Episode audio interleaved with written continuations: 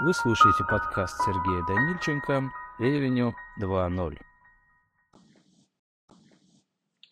Добрый день! Сегодня порассуждаем на тему демпинга в гостиничном бизнесе. Это для одной части ательеров весьма болезненная тема, для другой они не видят в этом проблемы. Что с этим делать? Стоит ли бороться? Можно ли как-то повлиять на коллег и нужно ли? Приведет ли это к какому-то результату? Где грань между демпингом и краткосрочным снижением цены? Что является причиной такой политики продаж? К чему может привести демпинг? Об этом в данном подкасте. Вопрос о демпинге в той или иной степени часто возникает в периоды снижения спроса, перехода отрасли в низкий сезон, наступления негативных рыночных или внутренних событий, по причине ошибок или ввиду каких-то внутренних причин, заставивших ательера вести такую политику продаж. Уверен, все помнят, что демпинг – это продажи товаров, работ, а в случае гостиничного бизнеса услуг по искусственно заниженной цене. Сам термин демпинг происходит от английского слова dumping, что переводится как сваливание или сбрасывание. В экономической литературе можно встретить следующее утверждение. Чтобы снижение цены можно было назвать демпингом, должны выполняться два условия. Во-первых, цена снижается не из-за низкой себестоимости продукта, а вследствие намеренного сокращения предпринимателем своего дохода и рентабельности. Второе, цена падает с основной целью – негативно повлиять на конкурентов. Несоблюдение хотя бы одного из этих данных условий говорит о том, что демпинга нет. Вот здесь-то все и начинается. В нашей индустрии, как сказал в начале, снижение цены происходит зачастую в периоды спада спроса, перехода вне сезон, в период или после каких-то рыночных потрясений, после изменения привычных моделей работы. То есть ательерам намеренно или не понимая того, приходится снижать свою маржинальность, чтобы сохранить рыночную долю или загрузку. Эти действия можно отнести к первому условию. Здесь хотел бы сразу сделать небольшую оговорку по рыночной доле. Эта метрика для многих гостиниц еще остается чем-то непонятным и неизвестным. Она напрямую связана с оценкой продаж с конкурентами, и без инструмента бенчмаркинга ее невозможно оценить. В рамках работы с инструментом аналитика гостиничного рынка мы как раз-таки работаем над изменением этой ситуации. Но если посмотреть на второе условие, то я не уверен, что оно когда-либо выполняется в нашей отрасли. Мало кто в гостиничной индустрии прибегает к снижению цены, чтобы негативно повлиять на конкурентов. Скорее, снижение цены – это желание восполнить упущенный объем гостей или проданных номеров ввиду каких-то непредвиденных, упущенных или сезонных факторов. За свою практику я не сталкивался с тем, чтобы снижение цены было целенаправленным действием на выбивание конкурентов из ниши или сегмента. Скорее, просто желание перетянуть одеяло на себя и, как я уже сказал, выпол- восполнить провал в загрузке или необходимость как-то восполнить денежный поток. Поэтому для российской индустрии все-таки более при, применимо и понятно определение, что ценовой демпинг – это продажа услуг с небольшим заработком или убытком для себя. Вообще, мы, конечно, должны понимать и помнить, что ценовой демпинг – это путь в никуда. И у нас зачастую это следствие необдуманных или импульсивных действий одних участников рынка и отсутствие выдержки или возможности удержания своей политики другими. Ательеры, которые следуют политике демпинга, в определенный момент времени окажутся в весьма сложной ситуации. Им придется бороться за рост тарифов, когда пойдут, пройдут сложные времена. Более того, они будут страдать от того, что утратили часть своей ценности на рынке. Это, кстати, очень актуально для люксовых отелей, если они поддаются демпингу. Они потеряют и в качестве, и в ценности, и в аудитории. Поэтому для них снижение всегда очень сложный и многофакторный вопрос. Очень показательным может быть следующий пример. Он хорошо должен быть знаком многим ательерам Сочи. После окончания Олимпиады некоторые крупные комплексы Имеретинки заполнялись одним крупным известным туроператором по весьма низким ценам и совершенно нерыночным тарифам. Стоимость ночи в этих комплексах могла быть двести пятьдесят - триста рублей с питанием. Это точно не рыночные цены. Вообще о какой экономике здесь может идти речь? Скорее всего, причиной такой политики было желание компании заполнить многотысячный номерной фонд и получить большую загрузку, иметь определенный кэшфлоу. Эти действия в том числе были вызваны невозможностью или неумением продать по-другому такой номерной фонд. Все это, конечно, наносило урон рынку и другим объектам. И выкарабкиваться комплексом из такой ситуации после такой политики весьма и весьма сложно. Плюс состояние номерного фонда после беспощадного использования оставляет желать лучшего. А это уже капитальные расходы, что существенно сказывается на всей экономической модели предприятия. Конечно, тактические изменения политики продаж имеют место быть, и оно возможно в ряде непредвиденных ситуаций, особенно когда нужно добиться определенного эффекта в краткосрочной перспективе. Тактическое снижение цен, если оно осуществляется правильно, а тут я бы сказ- хотел сказать, что для нашей отрасли понятие «правильно» весьма субъективно. Позволяет манипулировать спросом за счет определенных мероприятий, дает возможность обеспечивать поддержание определенного кэшфлоу, показать отель новым гостям в качестве первого опыта, сделать промоушен, нацеленный на установление отношений с рядом компаний, которые в будущем могут стать деловыми партнерами гостиницы. Но эти действия должны быть весьма таргетированными, то есть четко направленными на определенную аудиторию. Снижение цен также может стать краткосрочным инструментом кризис-менеджмента. Оно может приводить к быстрому росту выручки и загрузки. Однако любые тактические изменения цен должны осуществляться очень аккуратно и не противоречить основной политике продаж. Гости, чувствительные к цене, могут не остаться в вашем отеле. Они быстро переключатся на другие предложения на рынке. Остаться при краткосрочном снижении цен в рамках своей политики – трудная задача для многих ательеров, так как иногда нет даже самой политики. В этой связи вспоминается один пример того, как неправильное ценообразование э, и поведение отеля чуть не привело к трансформации спроса гостей и чуть не стало разрушать привычную модель работы других отелей. Точнее, они также повелись на такую политику. Ежегодно, весной, в Берлине проходит крупная международная туристическая выставка ай ти би. Надеюсь, многие с ней знакомы.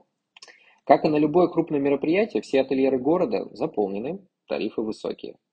Одним из популярных отелей для размещения делегаций, гостей и проведения бизнес- и вечерних мероприятий в рамках выставки является пятизвездочный отель в центре города. Не будем здесь его называть. В какой-то год отель в день заезда или за день до заезда начал сбрасывать непроданные номера по ценам в три-четыре раза ниже, чем цена до этого.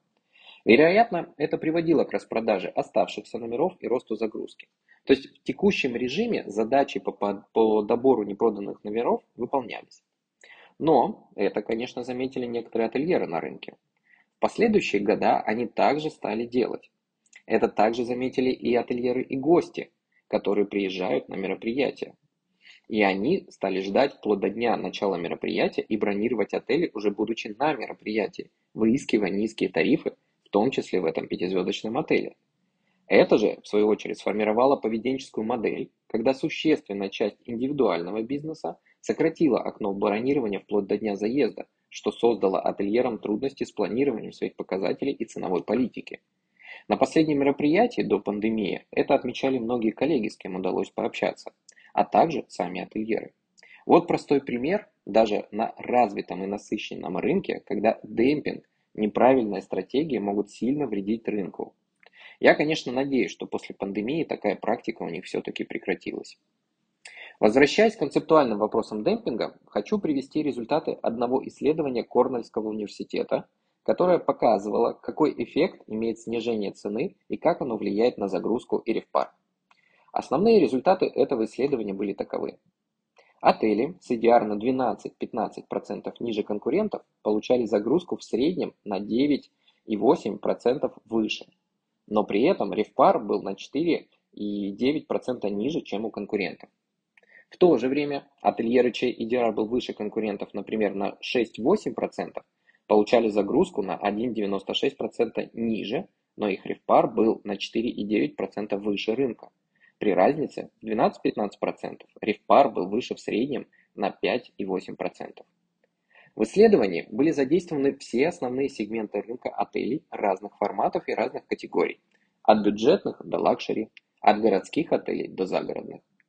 Результаты показали идентичную картину для отелей всех уровней.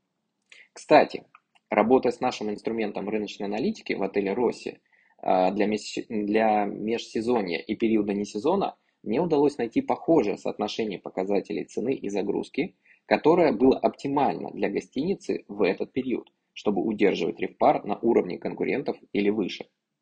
Соотношение для нас было свое, но я уверен, и этому также есть подтверждение уже по другим отелям, это соотношение можно вывести для вашей гостиницы.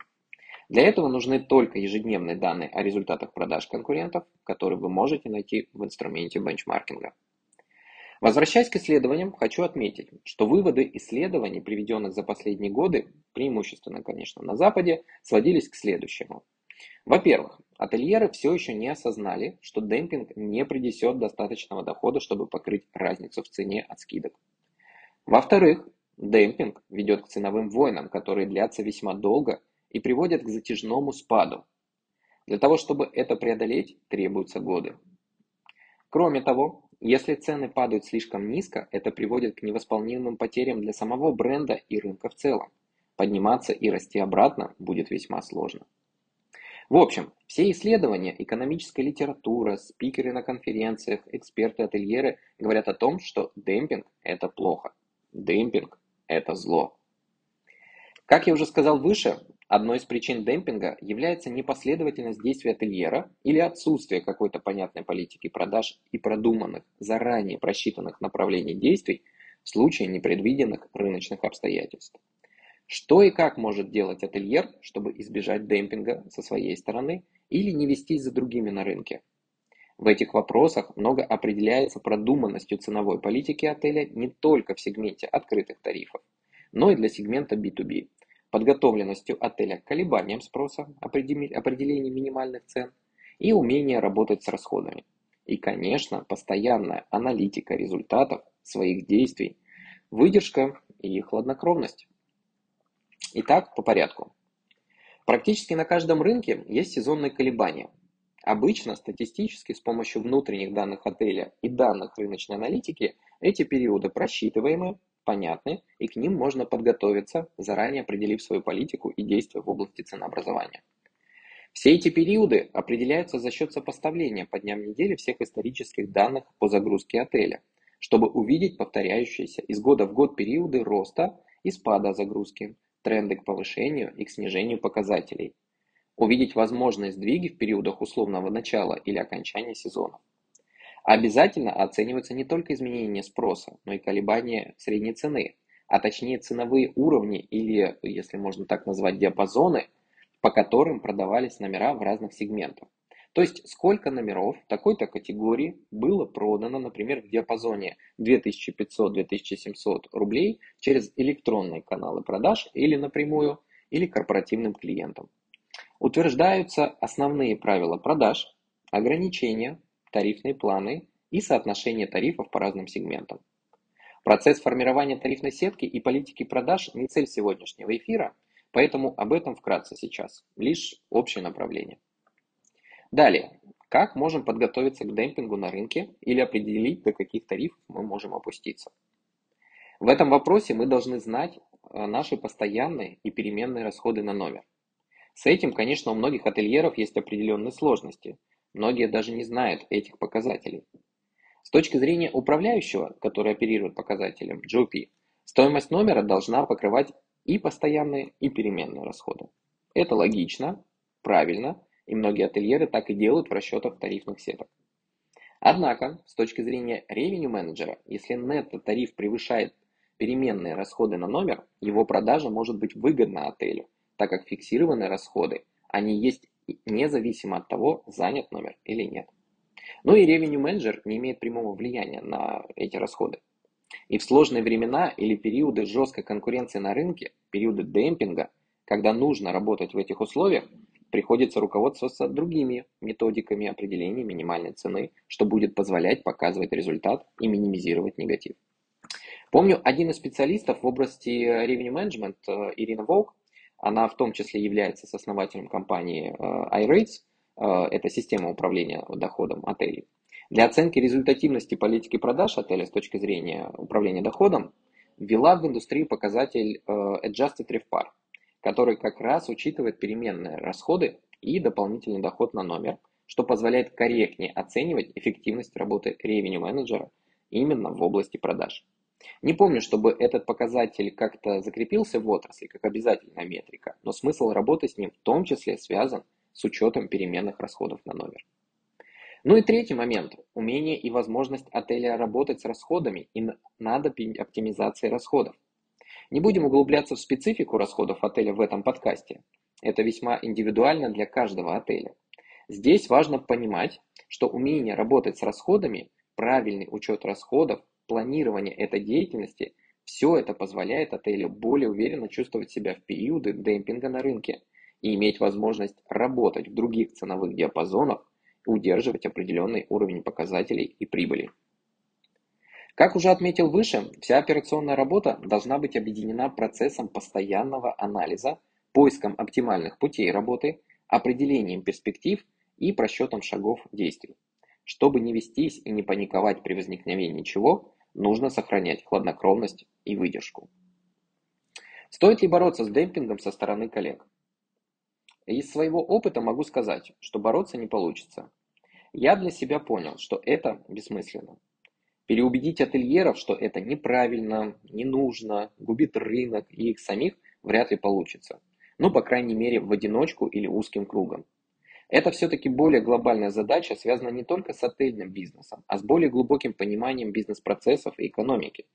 И задатки этого даются еще в школе, потом в университете и дальше, если мы работаем, учимся. Стоит ли поддаваться демпингу или ввязываться в долгую игру с низкими ценами? В этом вопросе важно понимать, есть ли у вас запас прочности и можете ли вы себе позволить или есть возможность перестроить свой бизнес-микс так, чтобы не ввязываться или по минимуму уходить в другой ценовой диапазон. Или просто игнорировать непонятные, необдуманные действия коллег на рынке. Или же эти действия можно умело воспользоваться во благо своего отеля. У нас, кстати, такой опыт был. Сразу скажу, сильно помогает анализ рынка и статистики, ну и выдержка, чтобы не дать заднюю, когда не было результатов. С другой стороны, нужно понимать, а не переходит ли рынок в другую стадию или экономический цикл. То есть, может получаться так, чтобы ввиду определенных причин, внутренние или внешние, экономические или политические, рынок изменяется, это сопровождается общим снижением цен. В подобных случаях это уже не демпинг, а реальность, в которой оказываются все. И мы тоже вынуждены адаптироваться. Тогда здесь объективно нужно за этим следовать. И помнить, что выживает тот, кто лучше работает с расходами и имеет определенный запас прочности. Коллеги, в заключение хотел бы сказать следующее. Мы должны понимать, что процесс необдуманного или целенаправленного снижения цен на рынке будет происходить. Да, он имеет свои негативные последствия как для отеля, так и для рынка. Но мы также должны понимать, что не сможем повлиять на действия других, на их видение или понимание того, как вести свой бизнес. Каждый действует и работает так, как считает нужным, и насколько ему хватает знаний и опыта. В этой ситуации есть другой более важный момент, как мы будем действовать и реагировать на демпинг со стороны коллег по рынку. Будем ли мы также действовать и вступать в эту игру, или будем вести свою политику, основанную на четком планировании, анализе, подготовленности, расчетах, работе с костами. Это непростой вопрос, и каждый из вас даст для себя свой ответ. Но помните, мы в ответе за те решения, которые принимаем, и за последствия своих решений. Вы слушали подкаст Сергея Данильченко «Revenue два ноль».